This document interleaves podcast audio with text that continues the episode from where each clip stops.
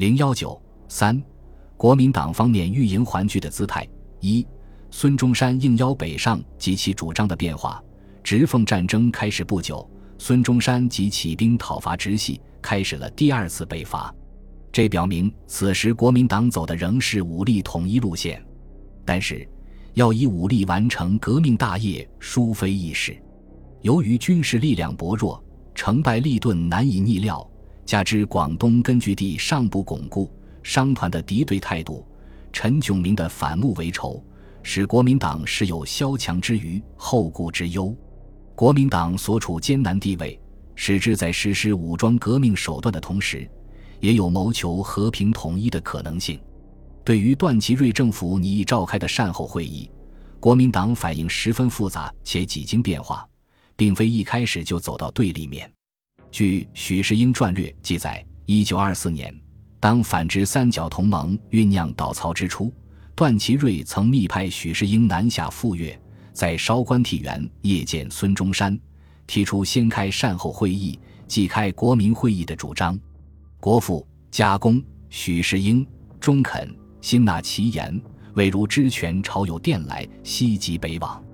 黄伯度笃行实践的许敬仁夫子一文中有许氏秉承国父指示，对韶关务谈约定之善后会议、国民会议竭力规划，务求实现一语，表明孙。许当初却曾谈及善后会议，且已取得共识，亦表明孙中山最初是赞成善后会议的。故当冯玉祥发动北京政变，通电主和，邀请段孙入京主政，孙中山很快表示你即日北上与诸兄务商。对于张作霖、卢永祥、冯玉祥、胡景翼、孙岳等推戴段祺瑞为临时执政，孙中山虽未必能欣然接受。但其正式的表态则为：现在除合肥外，实无第二者可当此任，今后可全委诸合肥办理。而段祺瑞对孙中山北上也寄予厚望，在天津会议上曾明确作出非四中山北上不商建国大政的表态。可见双方尽管有着潜在矛盾，但最初的合作态势尚属良好。孙中山决定北上之后。于十一月十九日发表北上宣言，明确表示，对于时局，主张召集国民会议，以谋中国之统一与建设；而在国民会议召开以前，主张先召集一预备会议，决定国民会议之基础条件及召集日期、选举方法等事，并就代表人选提出具体意见。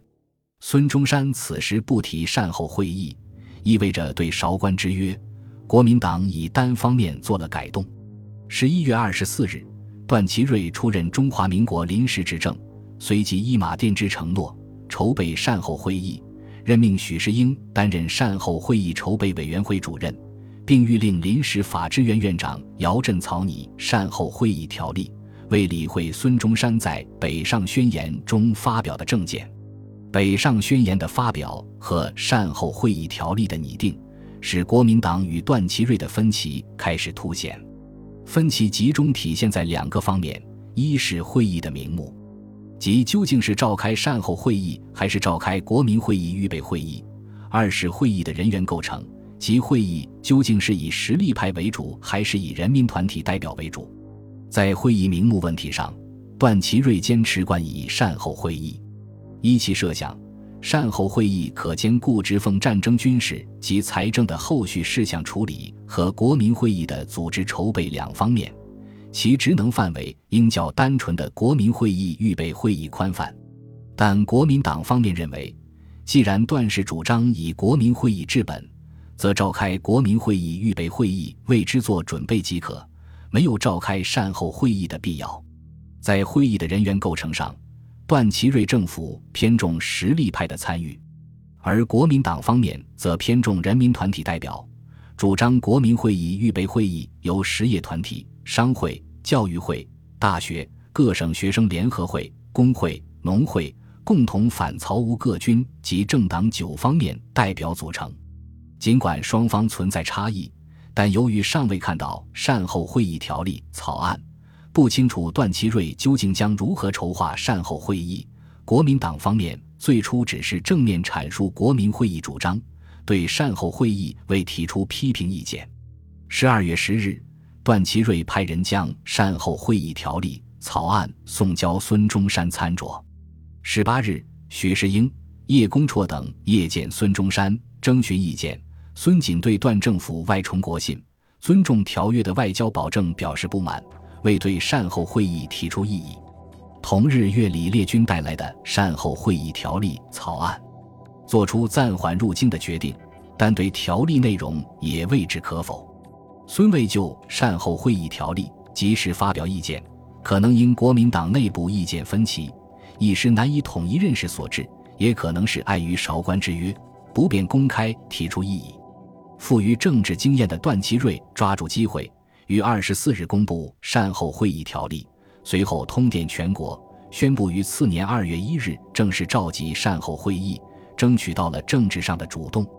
善后会议条例公布后，国民党发现已经处于被动地位。